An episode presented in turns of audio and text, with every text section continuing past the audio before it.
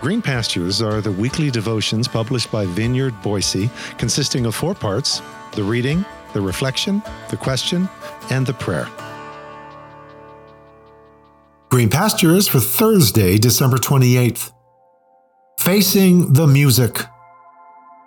Today's scripture reading is found in Genesis chapter 32, verses 24 through 31 from the Message translation, which reads Jacob stayed behind by himself and a man wrestled with him until daybreak. When the man saw that he couldn't get the best of Jacob as they wrestled, he deliberately threw Jacob's hip out of joint. The man said, Let me go, it's daybreak. Jacob said, I'm not letting you go till you bless me. The man said, What's your name? He answered, Jacob. The man said, But no longer. Your name is no longer Jacob. From now on, it's Israel, God wrestler. You've wrestled with God and you've come through. Jacob asked, And what's your name? The man said, Why do you want to know my name? And then, right then and there, he blessed him. Jacob named the place Peniel, God's face, because he said, I saw God face to face and lived to tell the story. The sun came up as he left Peniel, limping because of his hip. This is God's Word.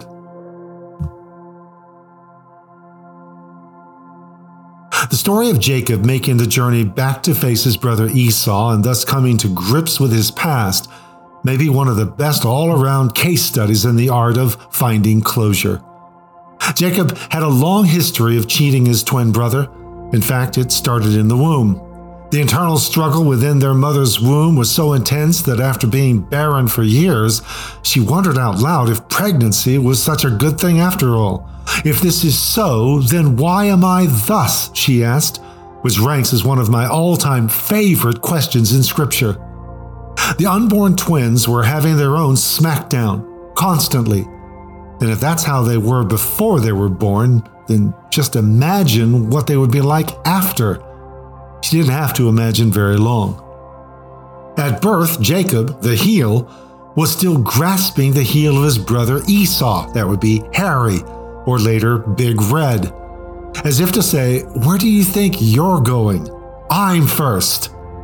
As youths, Heel manipulates Harry out of his birthright.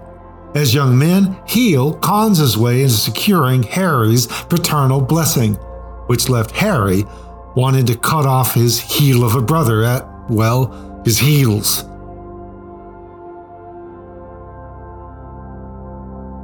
You could say that they had a history. Now it's been 20 years after Jacob the heel hightailed it north to evade his brother's hairy, scary wrath. But ultimately, he couldn't run far enough or fast enough. The path forward led through facing the past, what we often call facing the music, an expression evidently going back to 1851 when author James Fenimore Cooper observed how on the theatrical stage the actors would face the musicians in the orchestra pit before them. No matter how much actors may have wanted to just see the faces of their adoring fans in the audience beyond, each actor had to face the music first. Jacob couldn't just look beyond to a reclaimed future in the Promised Land. He had to first face the music in the orchestra pit of his brother Esau.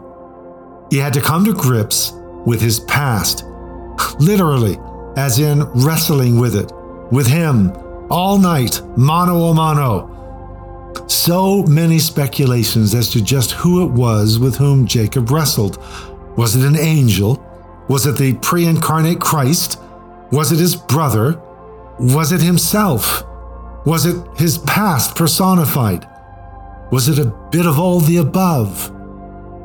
I'm actually in favor of that last option. In what form would our liberating Christ come to us than in the form of the offended brother who personifies our past with all of its regrets, forcing us to face off with it, and in so doing, revealing that to see the face of God, we must first grapple with our past. And there are no shortcuts. and no bypasses around the resulting limp. But note that after facing this music, the sun rises upon that limping brother, and that he bears a new name, going from heel to healer, as one who prevails with all things divine and human. And with a future like that to limp towards, who needs a fast track shortcut that will only take you full circle back to where you already are?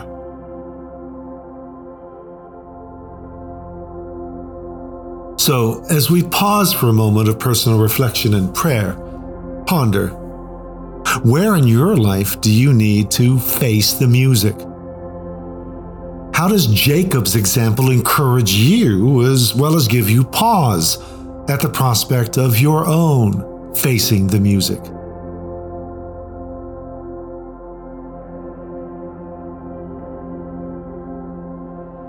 Lord, help me to stop running from my past, from the things done to me or by me, from the guilt that dogs me, from the shadows that hound me, from the fears that surround me.